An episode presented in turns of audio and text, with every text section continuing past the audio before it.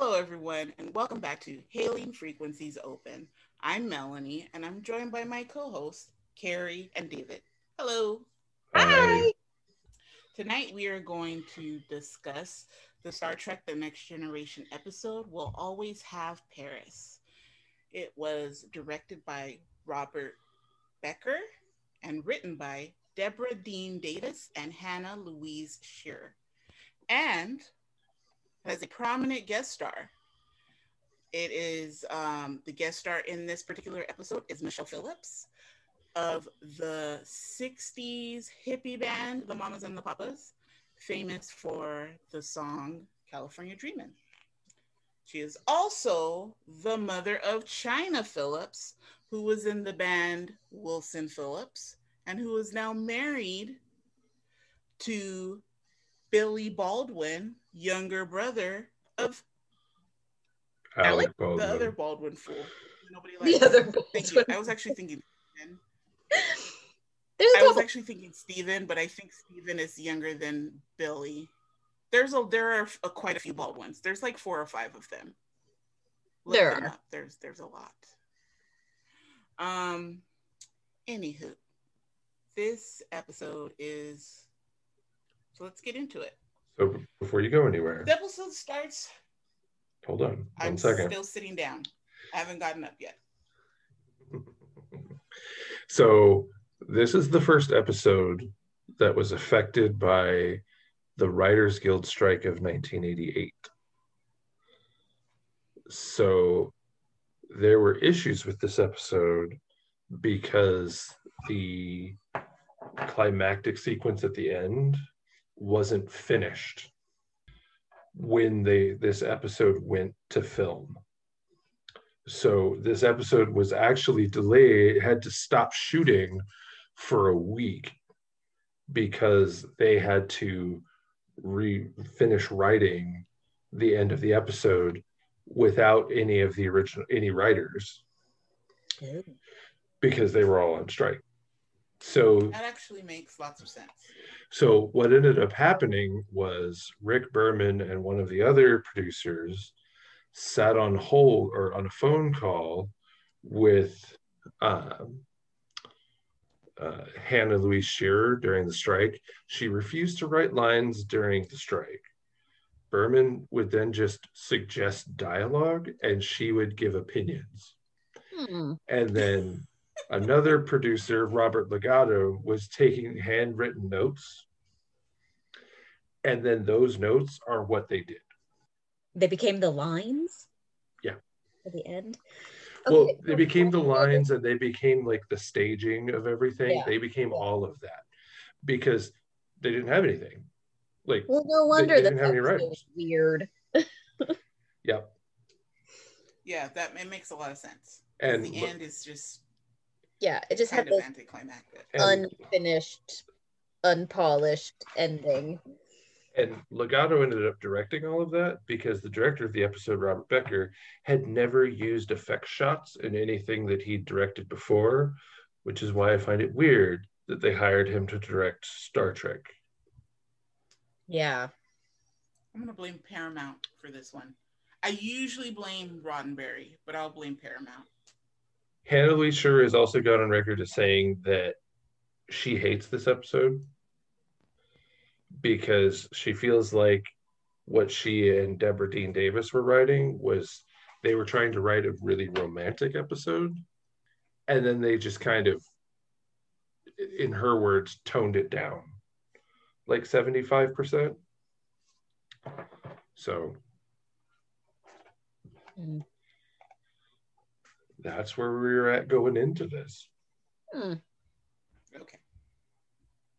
Well, thank you, David, for the behind the scenes info. So the Enterprise is on its way to Sarona 8 for some vacation. But uh, Captain Picard has decided that he is going to start his vacation a little early. And he's doing so in the least vacationy thing I can think of. Because if I'm starting my vacation early, I am programming the holodeck to, ha- to be at the beach or something. with a drink with an umbrella in it. Captain Jean Luc Picard is in a fitness center room fencing. That's not vacation, that's exercise. um, at least in my mind. Some people may think that this is a, this is a vacation, but it's exercise. Um, I'd like to give a shout out to my brother Randall, who fenced in college, and he gave me some info on the type of fencing they are doing. They are um, fencing in the saber style. There are three styles of fencing, and they are fencing saber. Um, and they are having a match. It seems like the match stops abruptly because of what happens.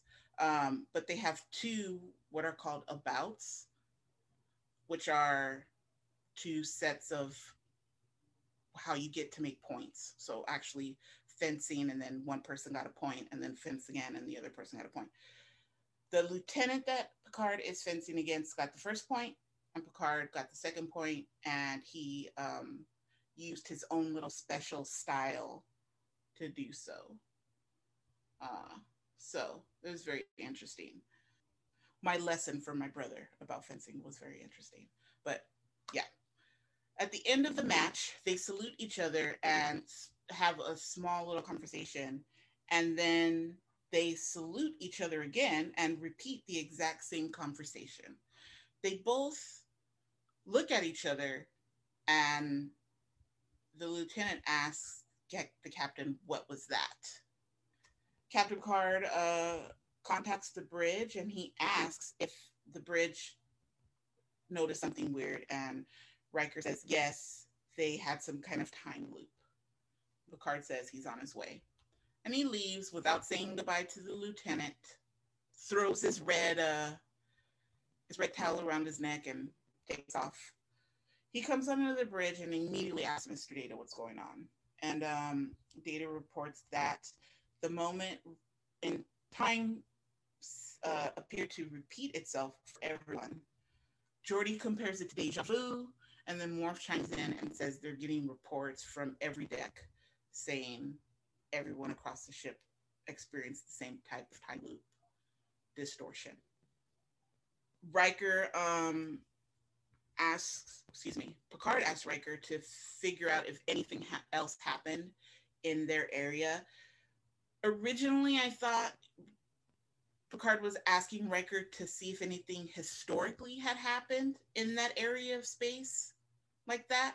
But later on, it makes it clear that Picard was asking Riker to reach out to any planets or ships in their vicinity to see if any of them experienced it in real time like they did, not historical.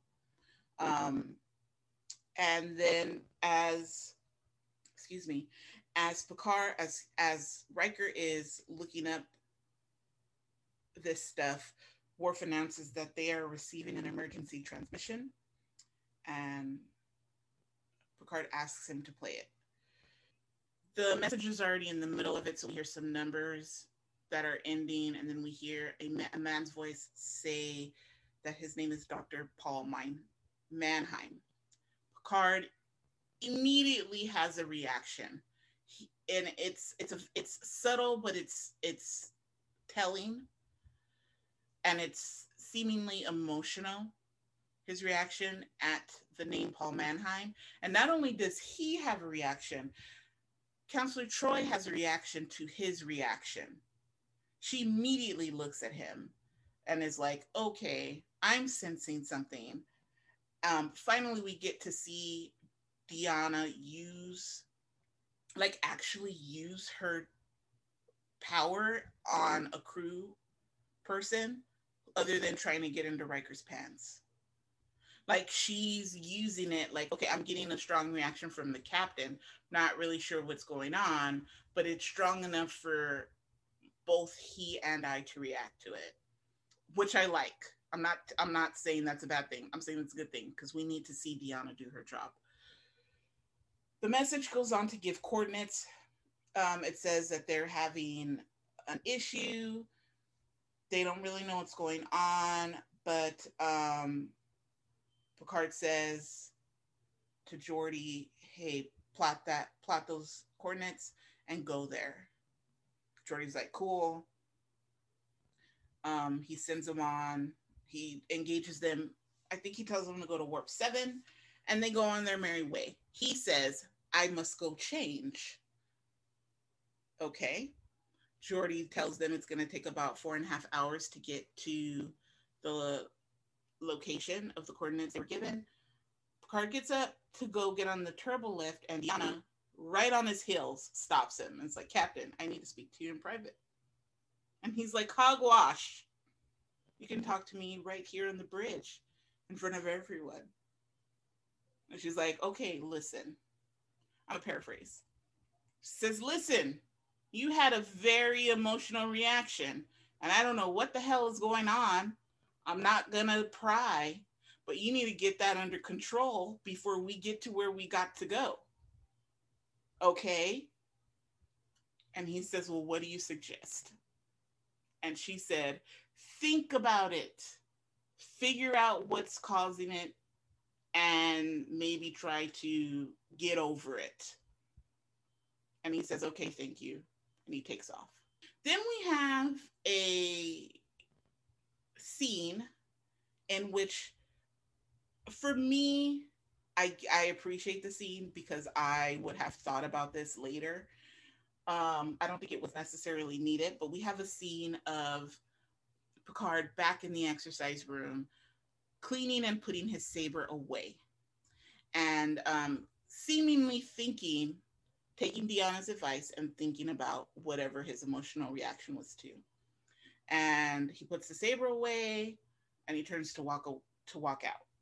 The next we see him, he's boarding. He's boarding a turbo lift, already changed, showered and changed. He's getting ready to go to the bridge, but he asks the computer how long they have until they reach their destination. They have about two hours.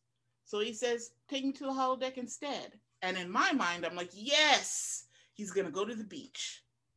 But that's not what happened. He gets to the holodeck and he programs something very specific.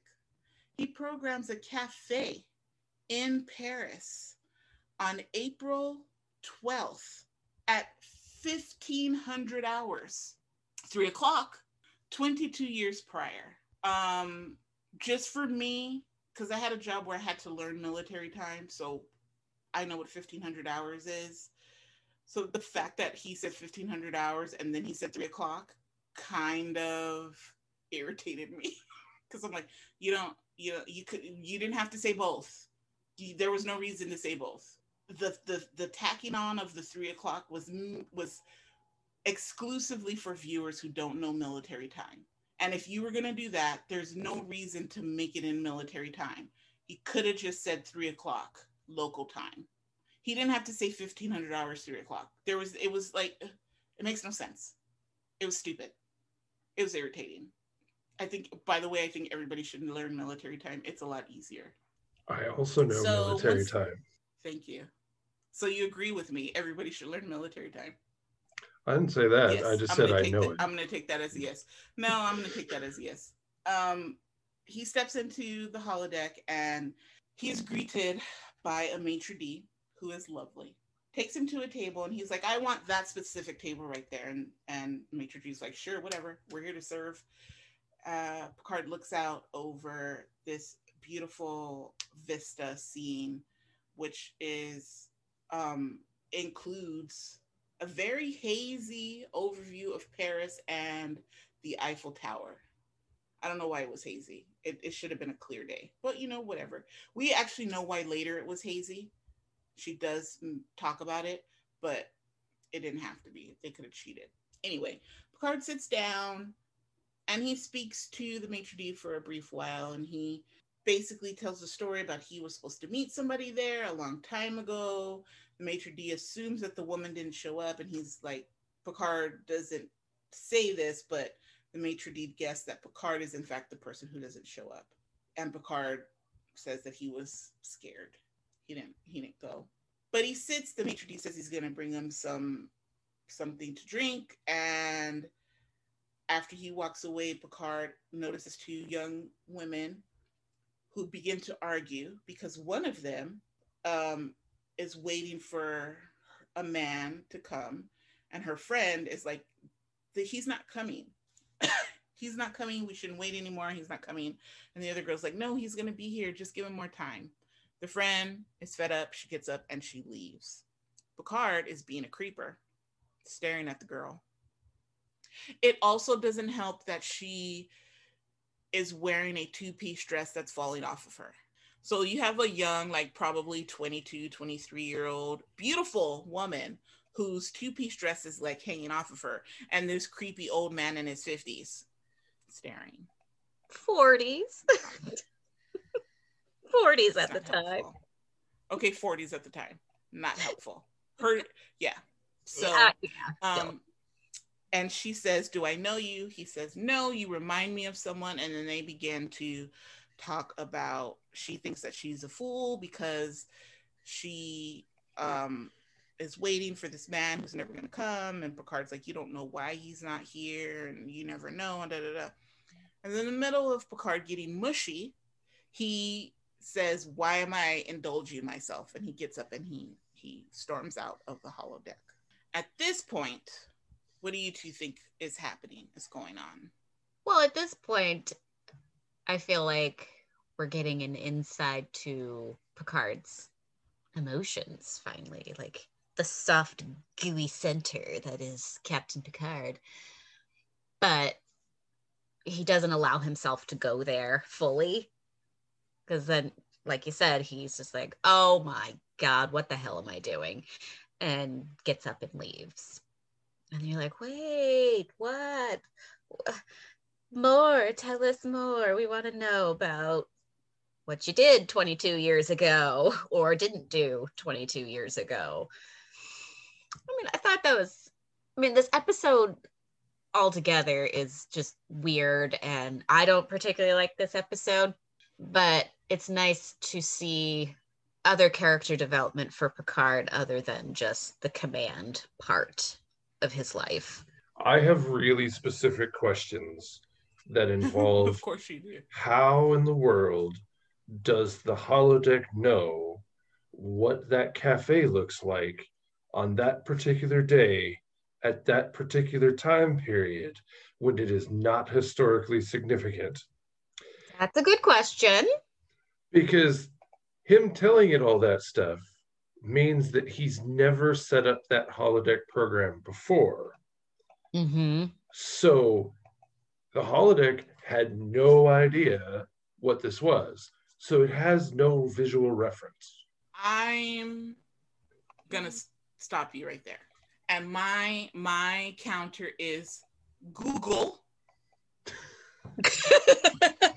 You can put you can find the name of a cafe in Paris right now and put it in Google and look for a street view. And you Google will get Earth. a street view of that cafe. Yes, Google Earth.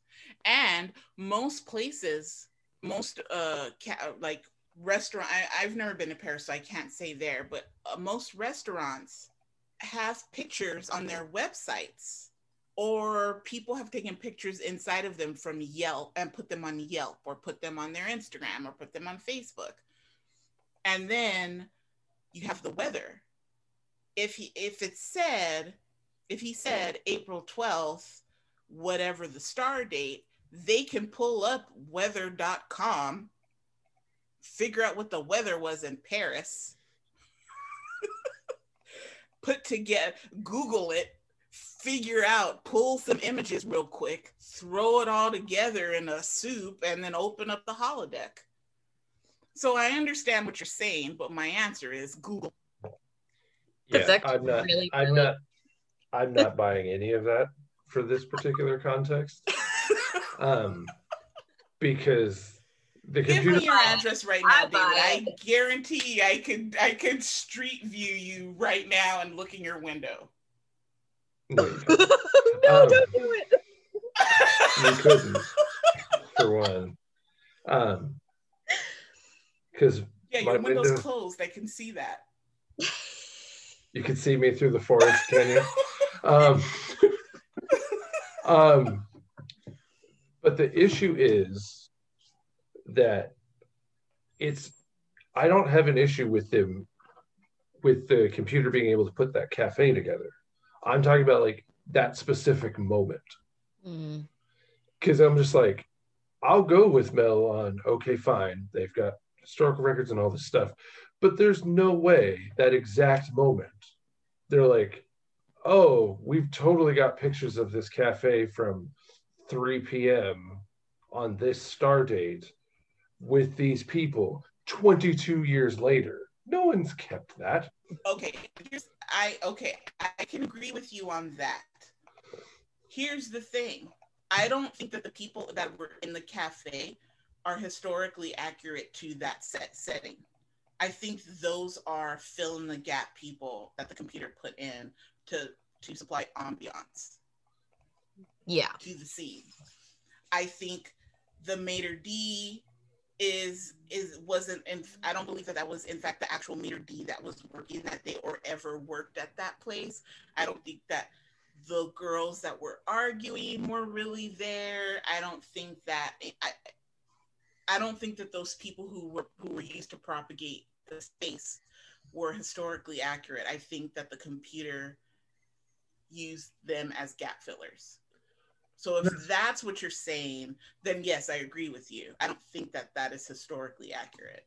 and that's that's really what i'm saying is like that's not you know plus he admits he wasn't there like he didn't even show up so it's not like right.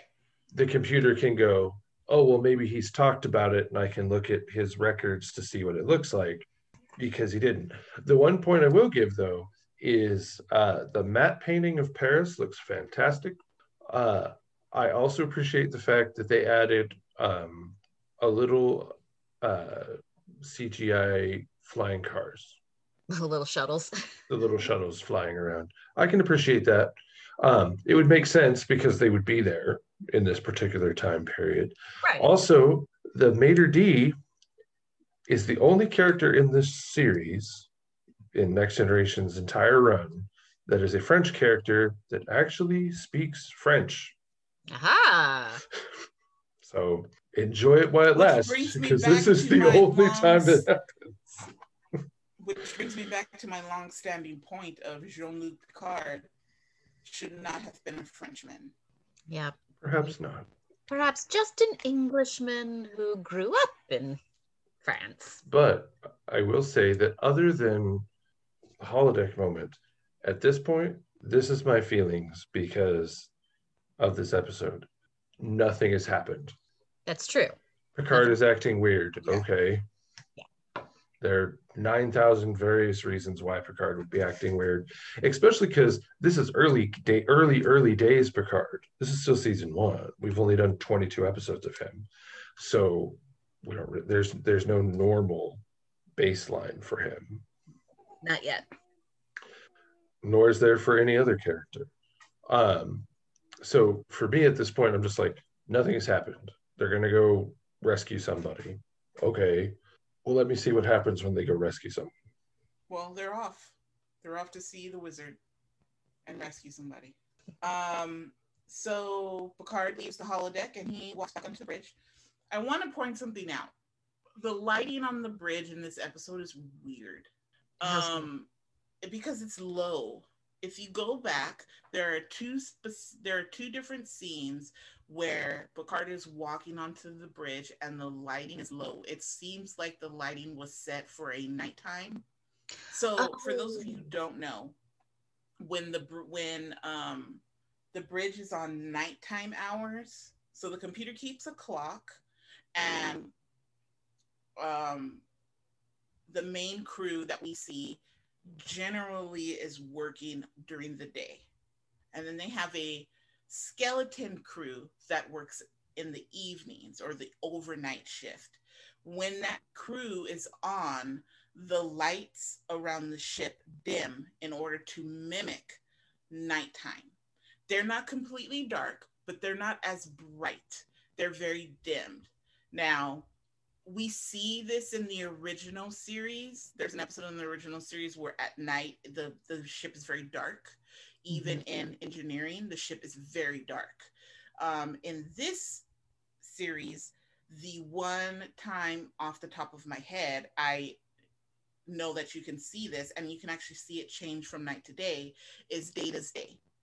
Data yeah. works the night shift, the overnight shift, and uh, when Riker and the day shift comes on, the lights go up, so the bridge becomes brighter. Now, in this episode, there are two scenes, and this is one of them, where Picard walks on to the bridge and the lights are dimmed.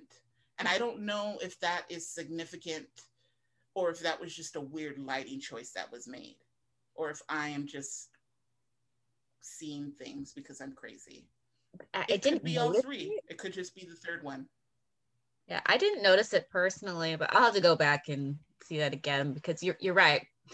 When they switch to switch ships, uh, that's what happens because the ship will automatically uh, dim the lights to mimic nighttime. So you know, humans, their body chemistry and visual acuity and stuff doesn't uh, get um, all messed up.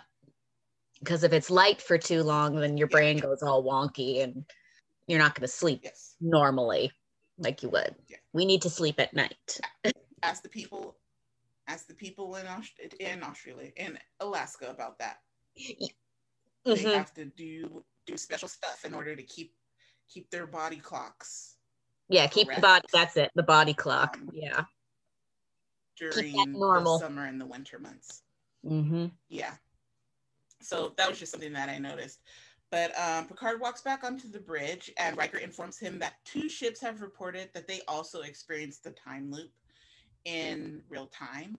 One of the ship's captains, or one of the captains from one of these ships, uh, called it a hiccup, which Riker seemed to be confused about. Um, and then Data, being Data, states that that's not a correct analogy and then he goes off on a data rant, and Picard has to stop him because he's data, and he does that from time to time, and nobody else cares. Um, you know, uh, but they reached the destined. They reached the destination, and there's nothing there. Geordi's like, "There's, there's nothing here. These are the correct coordinates, but there's nothing here." Worf says they're getting a new set of coordinates. He reads the coordinates out, and Geordi's like, whoa, that's really remote. That's like way far out. Where is this doctor taking us, and why is he not? Why did he not give us the proper coordinates from the beginning?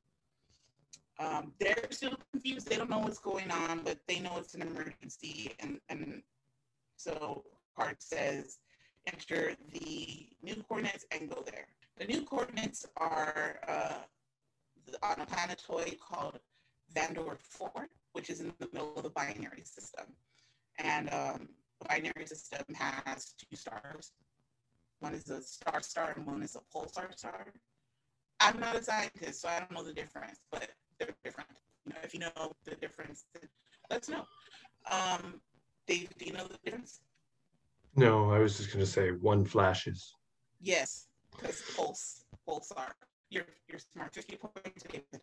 Um, they get to the planetoid, and Picard uh, has Worf open hailing frequencies, and he begins to do his usual introduction spiel of this is Captain Jean Picard of the USS Enterprise, Starfleet, da, da, da. But he stops himself. He does not say his name. He says, This is the captain of the USS enterprise. And everybody kind of looks at themselves like, what the, what, what, what? Difference.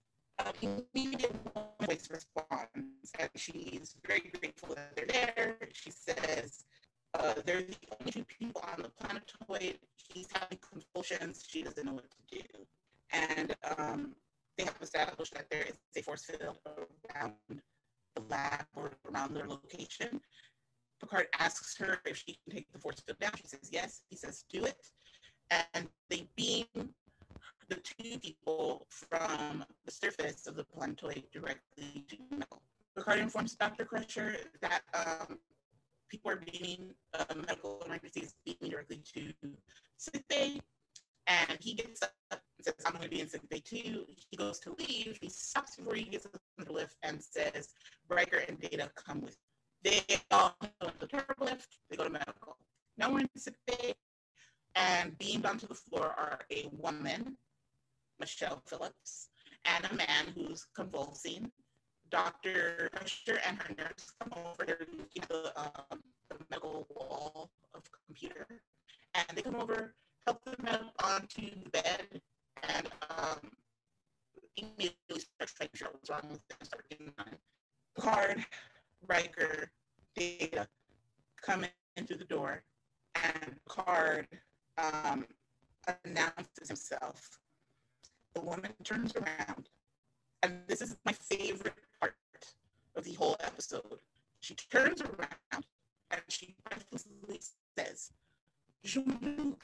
if nobody knew that Beverly Crusher was secretly in love with him, this scene tells you because that redhead turned around so quick. I thought she was gonna smash a hoe. I really did. I thought she was gonna pull her blonde wig off her head. And then That's so cute. and she, she turned around like, oh. like, just daggers. Oh, so funny.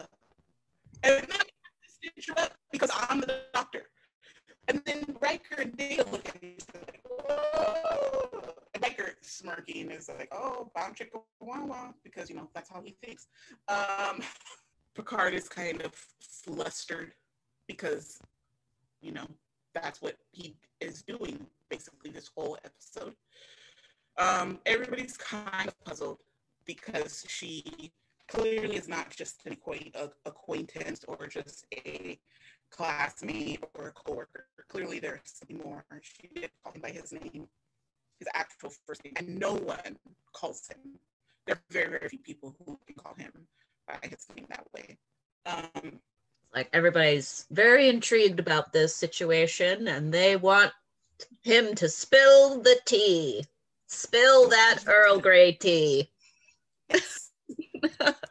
so Picard introduces Riker and Data to the woman whose name is Janice Manheim.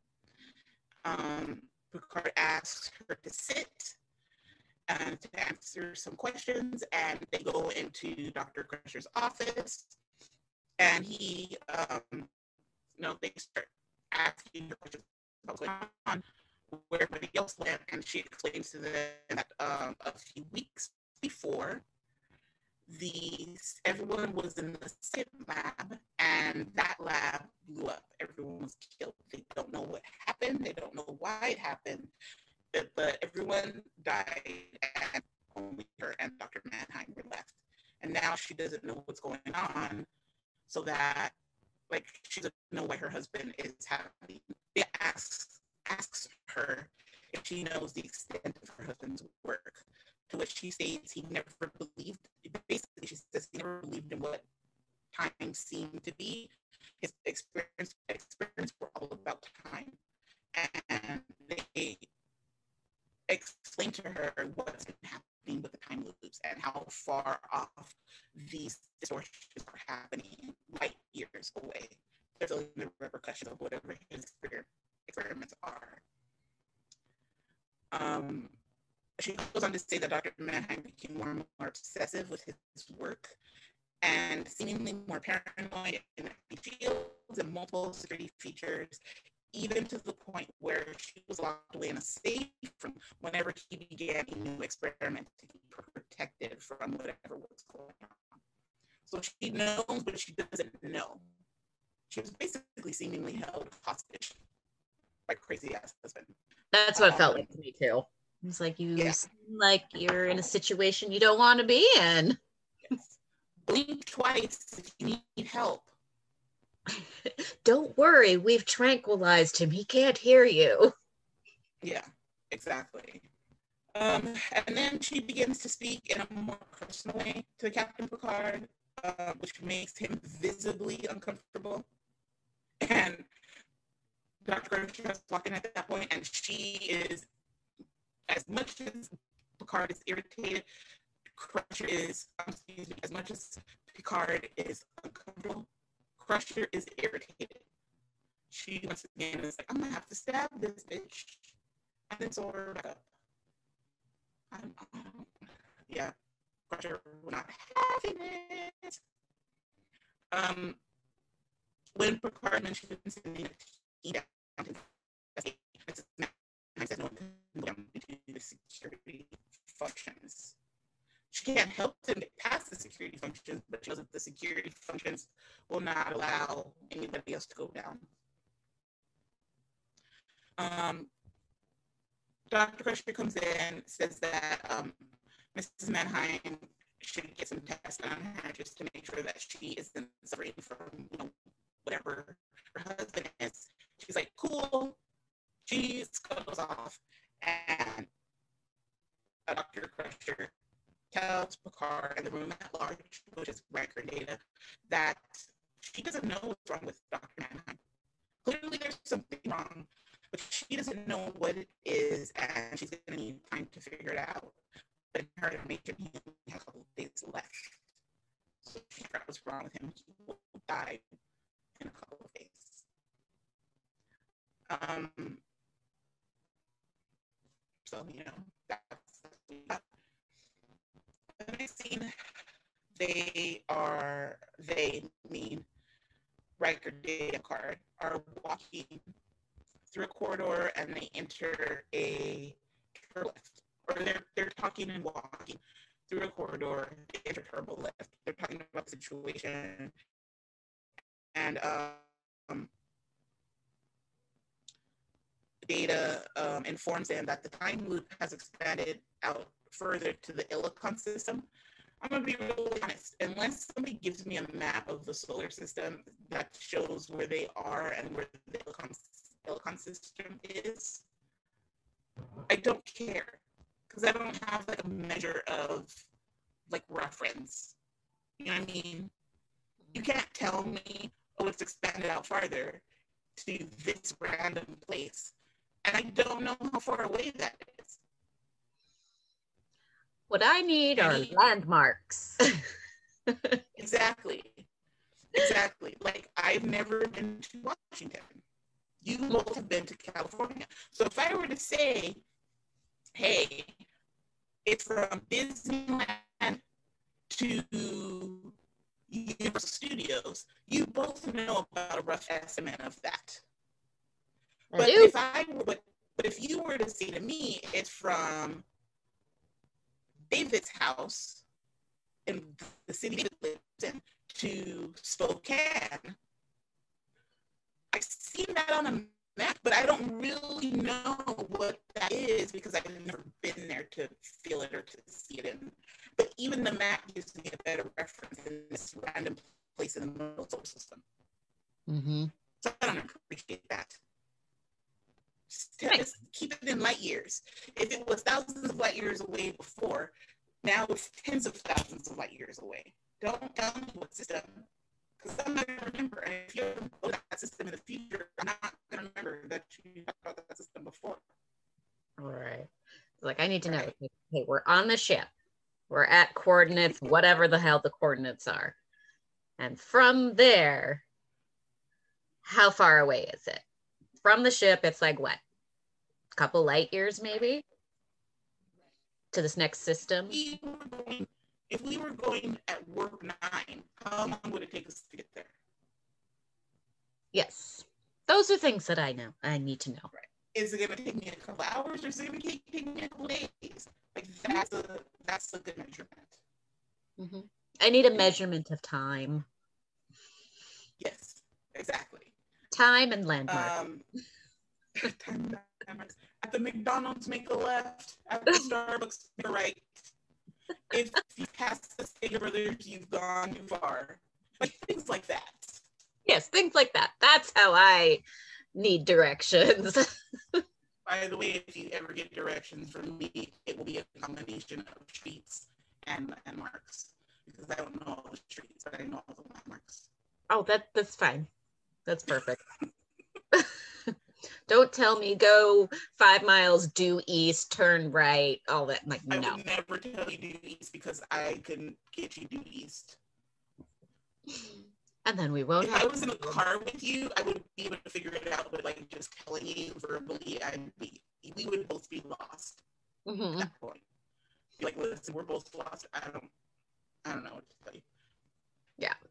All right. So they uh, board the turbo lift, and they're still having their conversation. And then all of a sudden, the turbo lift doors open, and standing outside the turbo lift are Picard, Data, and Riker. And the scene begins to play over again, except this time we have the golden trio inside of the turbo lift looking at themselves repeating outside of the turbo lift then in the middle of it they the group outside of the turbo lift notices the group inside the turbo lift and they kind of have a weird little dialogue at least the days do then the perspective switches and we go from being inside of the turbo lift with them to being on outside of the turbo lift with the golden trio that hadn't walked onto the turbo lift yet. And it made it seem like not only did we change perspectives, but so did they. So that the group who was on the turbo lift is now the group that was not on the turbo lift, which is kind of tiny, whiny. Maybe the doctor is also on board. I don't know. Maybe this is when the time wars were happening. That's why this is all going on. I figured it out. This is when Gallifrey was in the middle of the time wars. That's what's happening. I got it. All right. So they think that that's really weird. Um, the only one who seemingly wasn't affected or knocked out of whack by it was Data. He he was okay. Um, Riker and Picard were weirded out. Um, so they get back on to the turbo lift and they make their way to the bridge. We see Picard in his ready room, thinking, seemingly having been there for quite some time. And Riker walk in. He asks them what's going on and what they've learned. And what they've learned is they located a second lab, which is on the completely opposite side of the planetoid and has been completely destroyed. But they can't determine the cause of the destruction. They have been able to figure out there is an intense volume of energy concentrated underneath the the still existing lab, but they don't know what source is or how it's being used. And then Data theorizes that Dr. Mannheim must have learned how to harness the power of the pulsar and is using it to um, engage in his experiments. But Riker basically comes out and says, listen, we can't do anything from afar anymore. We have to get down to the planetoid. We have to get boots on the ground to figure out what's going on. And Picard agrees and says, okay, fine, let's try it. Get your tea, your tea together. Picard says, great, and they leave. And we see that they're on, they're in um, transporter. I'm sorry, what that word was. I was distracted. Um, I meant. They get to the transporter room, and they Picard has three people. It has two people with him. Riker, excuse me, has two people with him. Data and Worf. Here's the thing I don't understand about these three. I know that Worf is now the acting chief security officer, and I know they don't know what's going on on the planetoid. So it's okay to have a chief have a security officer with them. That makes sense to me.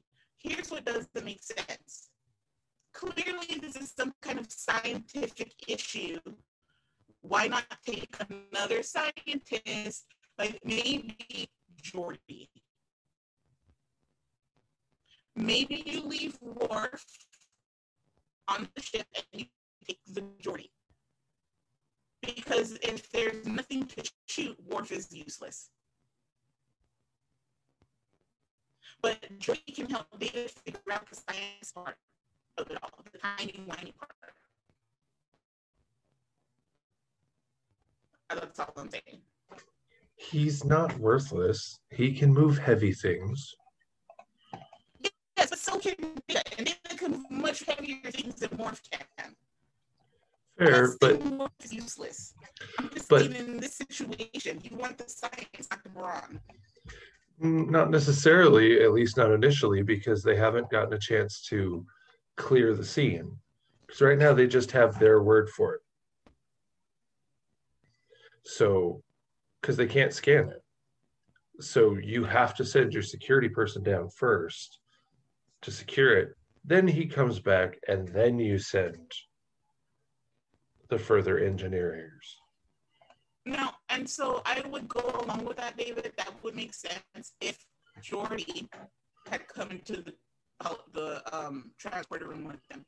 If Geordi had come in and they had said something like that, like, okay, we're gonna go down, we're gonna make sure that the security stuff is off and you beam down, we'll let you know when you beam down.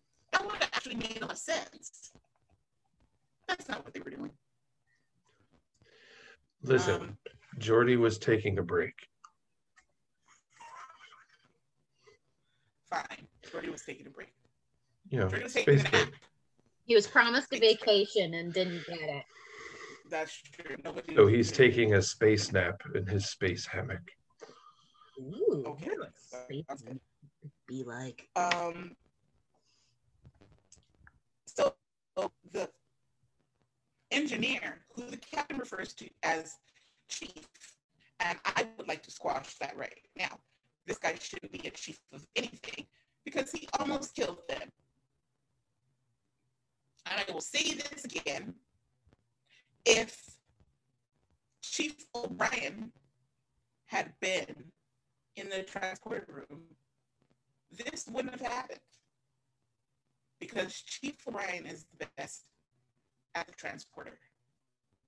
And everyone else pales in comparison, clearly.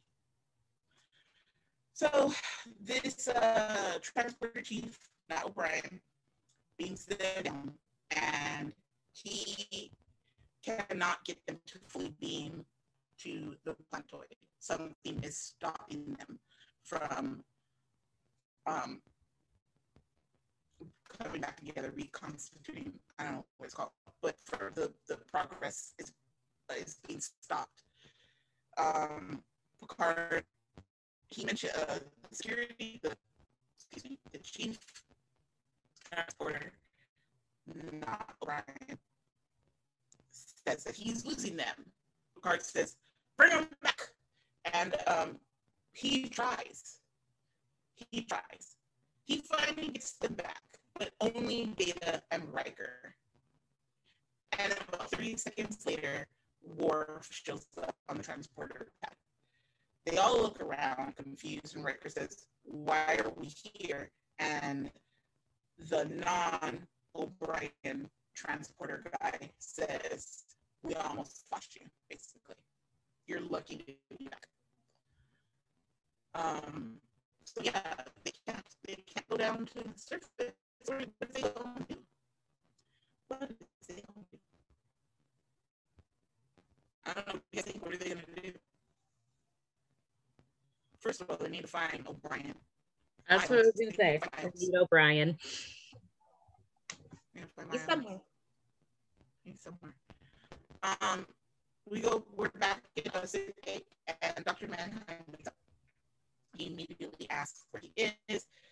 His wife tells him our Enterprise. Is the Enterprise for his emergency distress message, and he's like, I sent the message. He doesn't remember what's going on, and then he begins to ramble and says that he's sees things, that he's been to some place, and that he's not really here. He's floating in two different places. He's on the other side. I don't know if this guy took a lot of drugs or if he's having a um an out of body experience or what. It actually kind of reminded me of that god awful episode from season one with the Dimension Man. I don't know. Oh, oh, The yeah, Lazarus one. Yeah. yeah. Yes. Yeah, it kind of reminded me a little bit of that. Mm-hmm. Um, but he rambles on and on, and Dr. Crusher comes over and she's like, Can you tell us anything? And he can't. He's just rambling about seeing different places and being in two different places and not really being there and not really knowing what's going on. Carter comes in. This, this, this right here. Carter comes in and says, I'm Captain John Carter, or I'm Captain Carter. And Dr. Manheim, Mr. Mumbling, I'm in two different places, I'm in two different dimensions, looks straight at Picard and, and then looks at his wife and says, Is That Picard? what the hell? What? First of all, I need you to stick a lane. Either you're crazy or you're just a man. You both. Pick one. And he says, "My wife is told me all about you." It I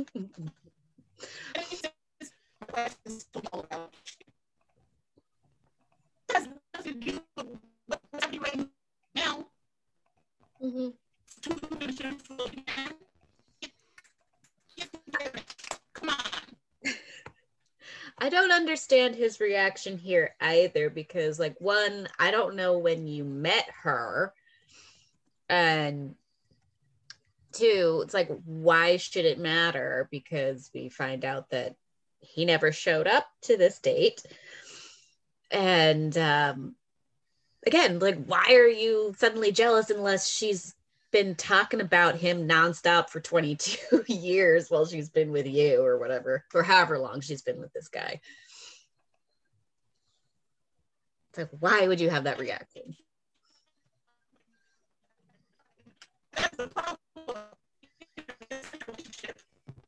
Because clearly she's still hung up on Picard.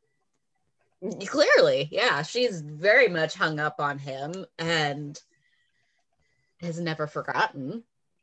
Like, and again, it's like, how long were you like dating Picard before that final day that he didn't show up?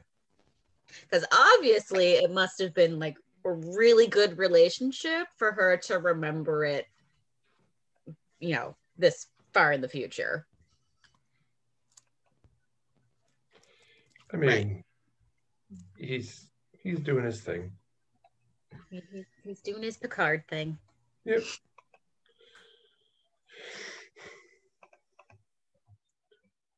This is me doing my Picard thing. Mel, you froze. This again.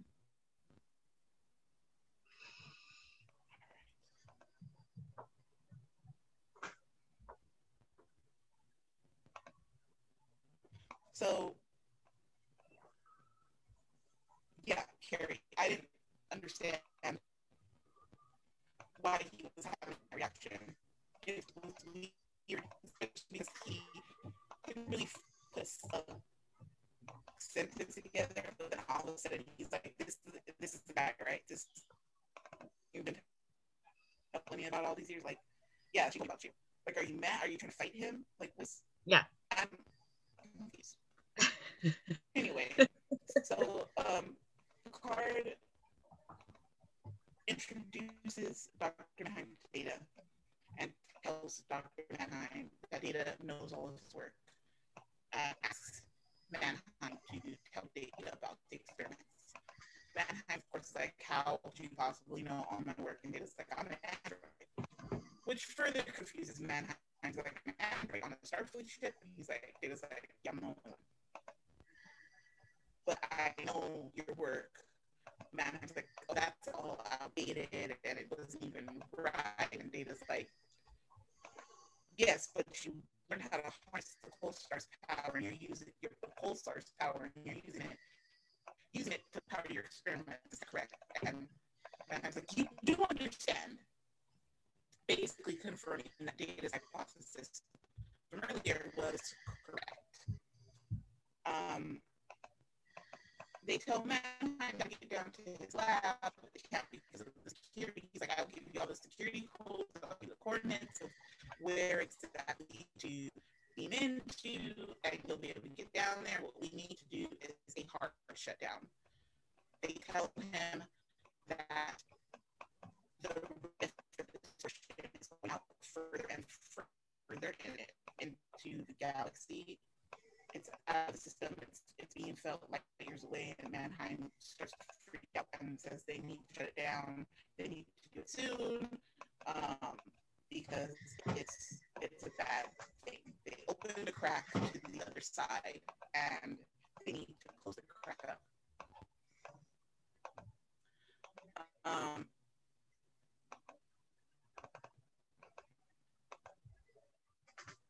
so and then Manheim doesn't faint, but apparently he, he has now gone back into the other dimension. He doesn't really fall asleep. He doesn't. Think. He's kind of like, oh. you would think that he fainted, but his eyes were still open. So I'm not really sure what he was doing. Um, I'm present enough to tell you about my experiment and to be jealous of Picard. And now I'm going to go back to the nut side of the galaxy. Yes, I'm going back to crazy, crazy town. Next scene, we're in the conference room. Data, Riker, and Worf.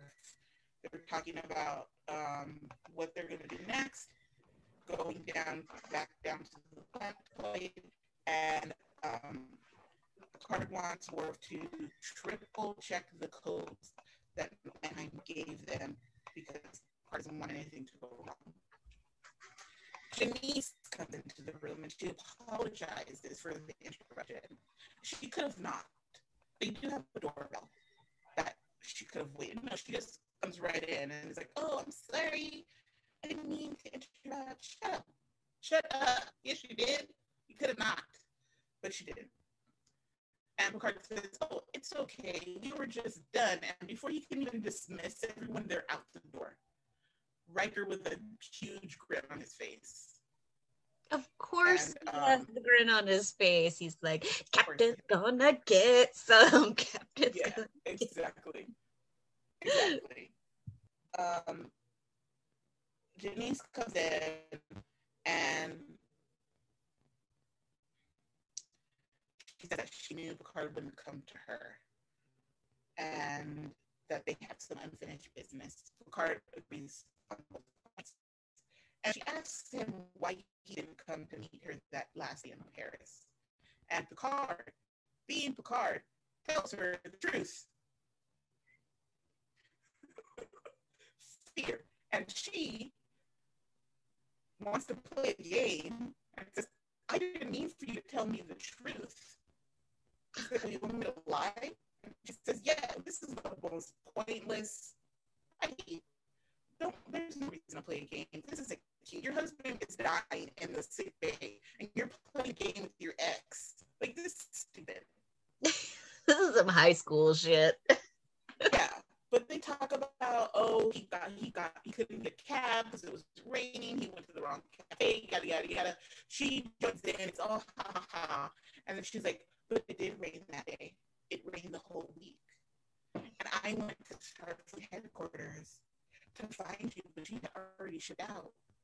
Why didn't you come see me? And he basically gives her a list, all coming down to he was afraid. He was afraid to make that decision. He was afraid, he was scared to go see her and say goodbye and then go off Starfleet. He was scared to go see her and not be able to say goodbye and not be able to Starfleet all these things. He was afraid to him, commit. He was afraid to commit. Yeah. And she tells him the reason she thinks he didn't come was he was afraid um, that she made being with her made him ordinary. Which I think there's is, truth to that, though. well, he does say he he basically confirms that he says, Am I that transparent? And she's mm-hmm. only to me. I mean, yeah. Yeah, he is. It's sad. It's it's I mean, at this juncture, this like first season juncture, he is kind of transparent like that. Yeah. But the, the whole statement is it's sad, but it's also so so few people know themselves enough to be able to just be like, yeah, I know who I am. I am an extraordinary person. We don't even know at this point Picard's whole backstory of what he went through in the academy. But he's like, I know I'm an extraordinary person, and being with this woman, even though I love her, makes me less extraordinary. It, in fact, it makes me ordinary, and I don't want to be ordinary. So I'm not going to go. That takes a lot of self knowing, but it's also really sad because you could see that he probably did that a lot.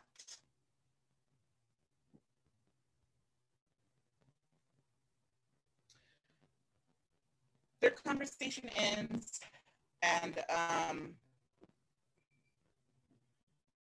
they're back in medical. Dr. Crusher is looking over Dr. Manheim, and Deanna walks in. And, you know, I'm here to check on people. And at first, Beverly's like, oh, she's here to check on Dr. Manheim. And she's like, you are not here to check on him. You're here to check on me.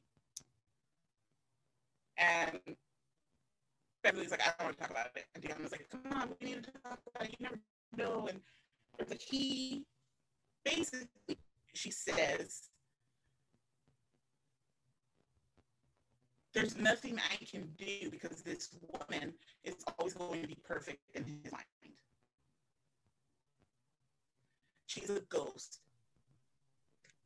And Deanna's like, no, she's right here. And, he, and, and Beverly's like, yes, but he, that's not who he's seeing. He's not seeing the person who's here. He's seeing the person in his mind who, was, who he has built up to be this perfect person. And we do that, we tend to do that with people who we've loved and lost, for people who loved and lost in some kind of emotional way, but also we've loved and lost who have passed. A lot of people will, if somebody dies, instead of seeing their faults or the things that you really didn't like about them, you, you glaze over the picture and make them perfect. Mm-hmm. And that's what Beverly is talking about. To him, she is always going to be there, and Beverly is, I don't want to fight against that. Yeah. I, I don't I don't have that.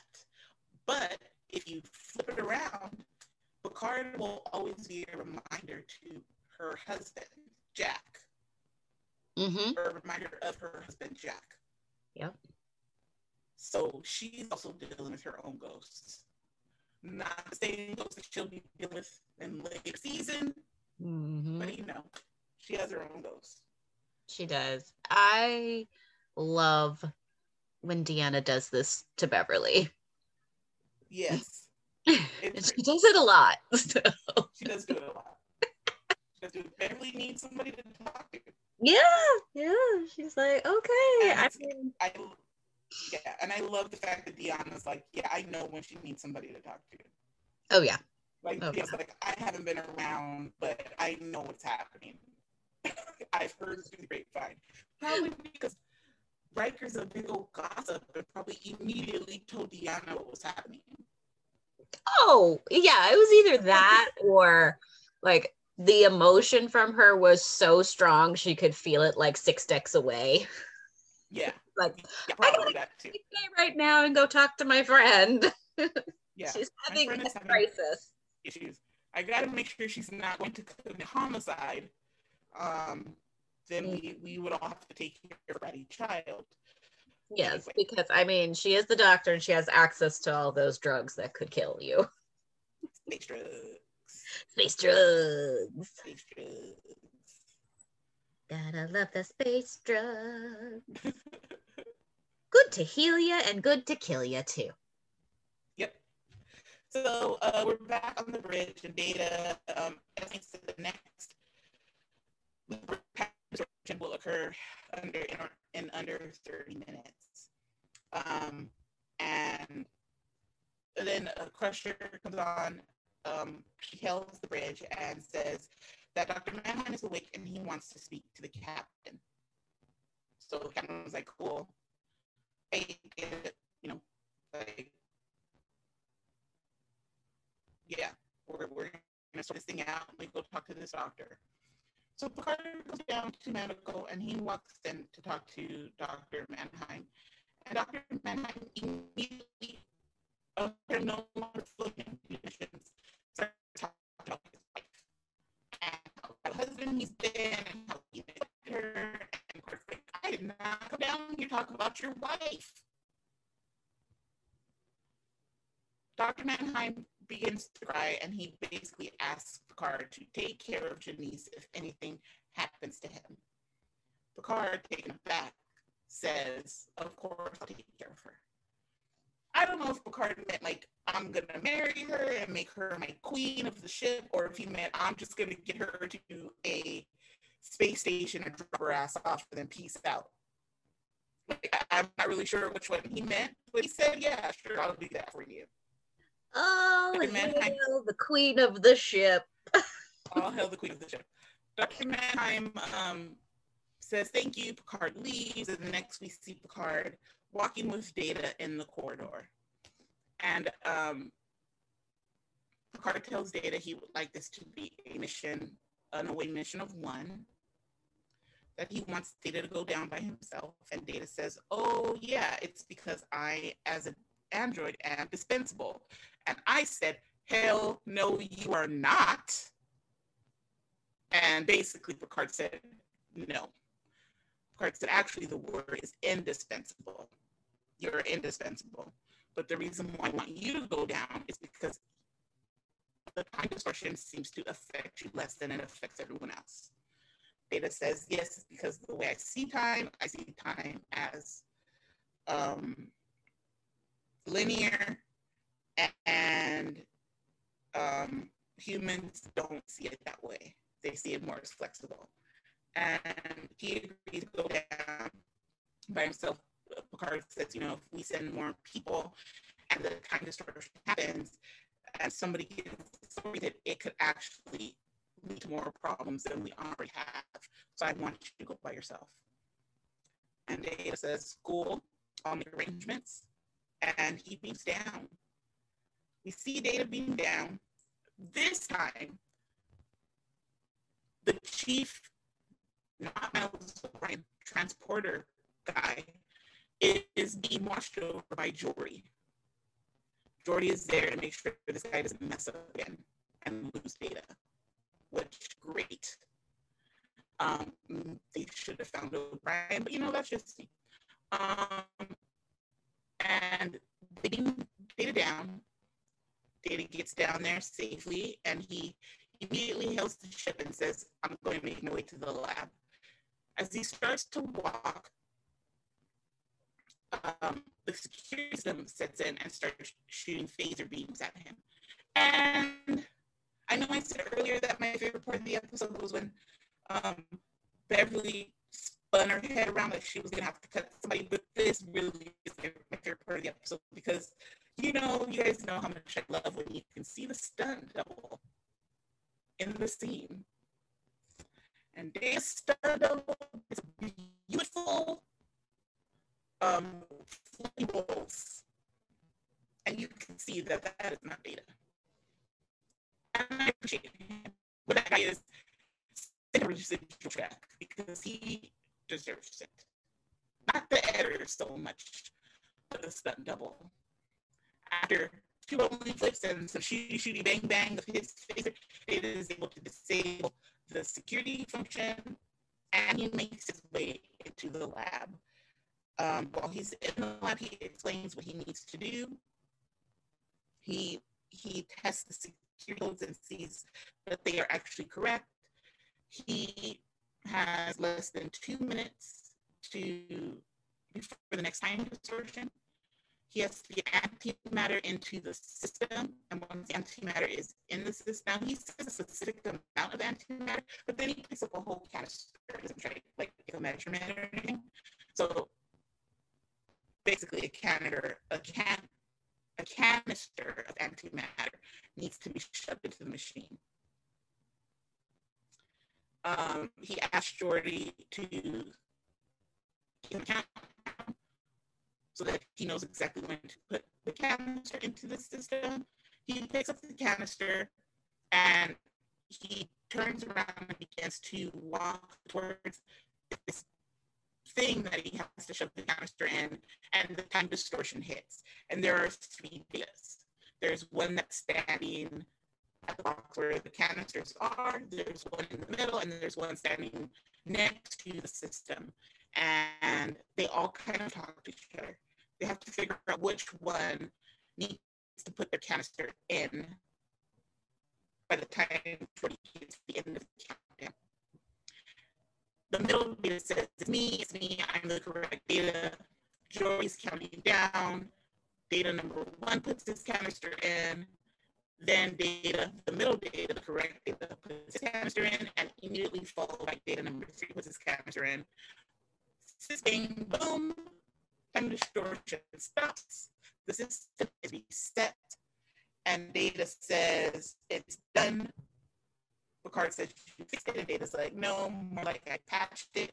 We don't know if this is ever going to happen again, so all we can do right now is call it a patch. Picard's like, fine, it's a patch, whatever. Get your back up here. Um,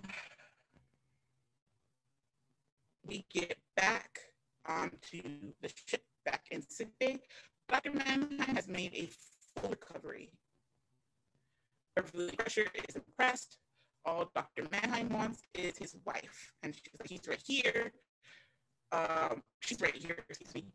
Uh, Captain Picard comes into sick bay and Dr. Manheim starts talking to his wife about being on the other in another dimension and what he saw and he can't describe it because it was too beautiful and the words are pale in comparison, and he has to get back there, and he asks her how his lab is, and Janice is like going back, and then like battered, like battered uh, partners everywhere. She is not very happy about having to go back to this lab and ex- have this existence again where she's basically kept and ignored. And he, like batterers, begins to promise her everything and say it's all going to be different. I'm going to do things different this time, and it's not going to be the way it was. And da da da da da. And she says, "Okay, we're going to go back."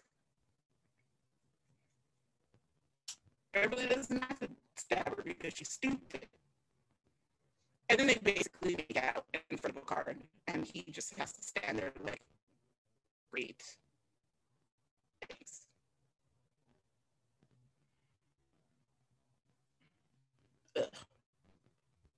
Next thing you know, uh, Counselor Troi is exiting a turbo lift with Janice, and they out at the same holodeck door that Picard was at at the beginning of the episode. And Deanna goes to go in. She goes in. It's the same cafe, the same setting, and um, the maitre d', same maitre d' comes over. He's like, Captain's waiting for you. He takes her to the captain. They have champagne. Picard says, I just wanted us to actually get our goodbye. And Janice says bye. She wishes him well. And she thanks him for Paris. And then she tries to leave.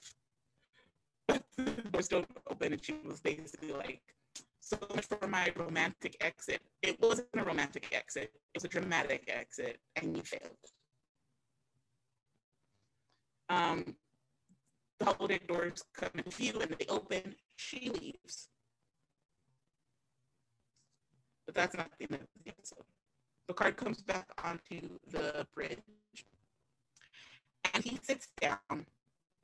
He tells Geordi uh, diplomatic corps to wait because they still have shore leave that they need to get to. And with Riker sitting to his right and Deanna sitting to his left, Riker says, you know, there's this little club there that makes blue concoctions. And Deanna says, it's across the square from Sansa's men's dance palace. And both Riker and Martin Riker with his smug smile and his eyebrows raised, and I'm like, Deanna is gonna go get her dollar Deanna bills. And she's gonna take she's gonna take Beverly, and they're gonna go to the strip club. like Deanna and Beverly are gonna get down on it. Get down exactly. And Picard says that the name of the club is the Blue Parrot Cafe, and then pointing at Deanna says, "You're buying." Both Troi and Riker smile, and the Enterprise heads off to Sarona 8 at warp 5. The end of the episode. So, David and Carrie. Yes. Give me your thoughts. We'll start with David. Give me your thoughts about this episode. I thought this episode was stupid. Um, it. What I said earlier about the script issues and all this other stuff, I think it really does this episode a huge disservice because in the first part of the episode it looks like they're building up to one thing and then half then at the end they're just like well nope we're not doing that. We're going to throw that all out the door and we're going to do something entirely different which is fine if that's what they want to do. It's just that there's no um it doesn't make sense. I like that this adds the element that continues throughout this entire throughout our time of seeing Picard, which is he's really awkward around women. He just is. Like when he hooks up with Vash, when, you know, he talks to Crusher later about their feelings for each other and, you know, anyone in insurrection with what's her name, who I've forgotten what her name is right now. He's really awkward. He just is even when he talks to Lwaxana, he's really awkward. So I like that this is the start of that. Um, it's just that this just doesn't, it feels half baked. It's a Picard story where no one else in the crew had anything to do so you get a little bit of Troi and you get a little bit of Crusher and you get a little bit of but there's really no reason for any of them to be there other than data and the only reason they need him is to fix it. That's it. They just need him to fix it. But other than that it's like why was he even there? Um so yeah to me it's just it's an episode that had a little bit of potential at one point, and then it just kind of, for lack of a better term, just kind of pissed it away and just didn't really do anything with it. Um, especially because the dramatic moment at the end of the episode where Data is trying to save everyone to me just doesn't work. Like they haven't built enough to make it so that you're afraid of what's going to happen, where you're just like, oh, are they going to make it? You're just like, oh, they'll make it. Like it, just doesn't, it's just not built up. So I give it a four. The music's good. Um, what do you think about.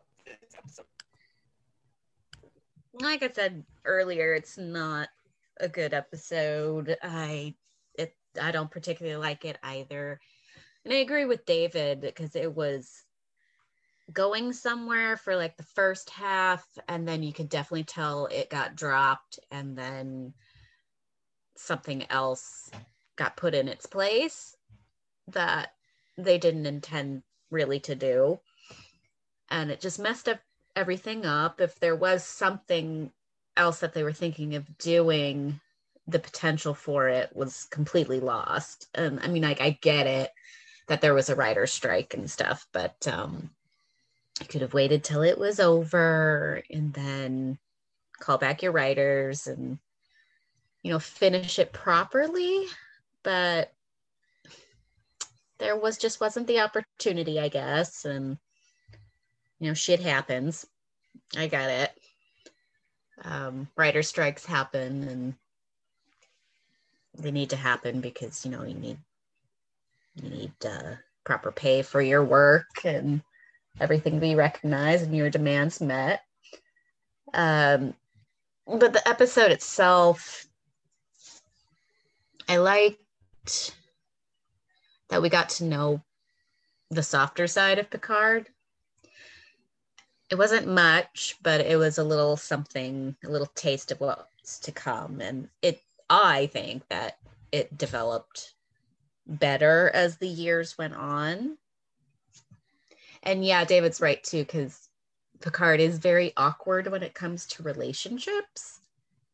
And you see that constantly, especially with Vash and again with Beverly. But with Beverly, it's more like um he's not like playing with her or anything. It's like this friendship develops. And it's a it's a great friendship and a meaningful friendship. But then there's the couple of episodes or that one episode where they get um linked together and then they can hear each other's thoughts. and then that's when shit really takes a turn. But that's later. Other than that, yeah, it it was a Picard episode, or tried to be a Picard episode.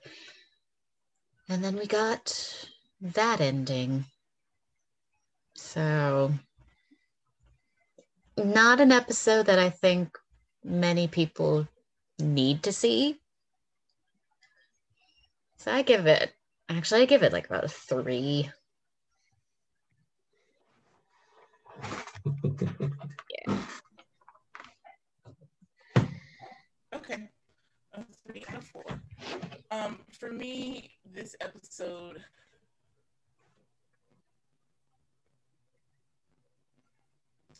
It was, it's like another episode that used it used the premise to get you someplace, and then they got you to the place, forgot about the reason why they got you there, and then in the end had to fix it. They've done this before, where they use um, the, uh, the episode that I know they did it before was um, the episode with the space drugs, uh, which was which we reviewed a couple episodes ago um, where they went there to do some scientific research and to watch this sun and the flares on the sun. And then it turned into a completely different episode. And then at the end, they're like, yeah, we came here for the sun, but since I didn't, but since we got sidetracked, we're just not even going to do what we came here for we're sitting here for this, but because all this other stuff happened, we don't care about this anymore. It's another thing like that. They go there because the tiny whiny stuff is happening, and then all of a sudden, it becomes a Picard episode. And other than trying to develop a card more, which I appreciate, there was really no reason for this episode it further the story in any way. They don't ever come back or encounter the Manheim effect again. It's just a one-off, just to give like Picard at some point was possibly in love with this woman and got through my way. Okay, whatever. It, it's not a story that needs to be told um, the writer's strike and the, the and not being finished makes perfect sense because the end is abrupt and anticlimactic. You would think that more stuff would happen, but they spent so much time trying to force this romantic episode that they missed developing the B storyline. And in the end, the B storyline was left in there. And they finished it off correctly. The A storyline, they gave a great finish. They got to say goodbye in Paris like they should have. But like it, it, it, it was just a nonsensical episode for me. It didn't make sense. Nobody's only reaction that made sense was Beverly's and and, and Riker's. Those were the only two um, reactions to anything that happened in this episode that made sense. Riker with his smiling, Beverly trying to you know not kill people because that had such a man. Um, but other than that, it was just really, uh, there was no point. You don't have to watch this episode if you haven't. It's not going to be called back to you in a later episode where you're like, oh, you should watch it just for that callback. Nothing like that. Nothing like that. I give it like a two. I give it a two for the two moments for Crusher and her hair flipping around. And for Riker, smiling at Picard, he left the, the conference room when Janice came in. And Riker's like, yeah. Those two moments, got the two. Okay.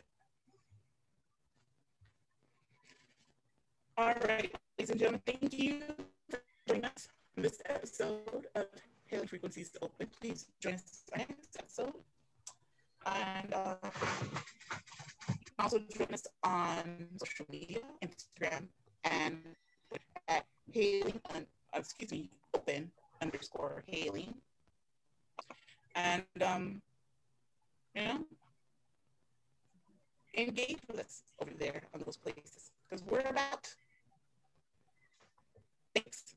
And we'll see you. We'll see you next time. Bye. Yeah.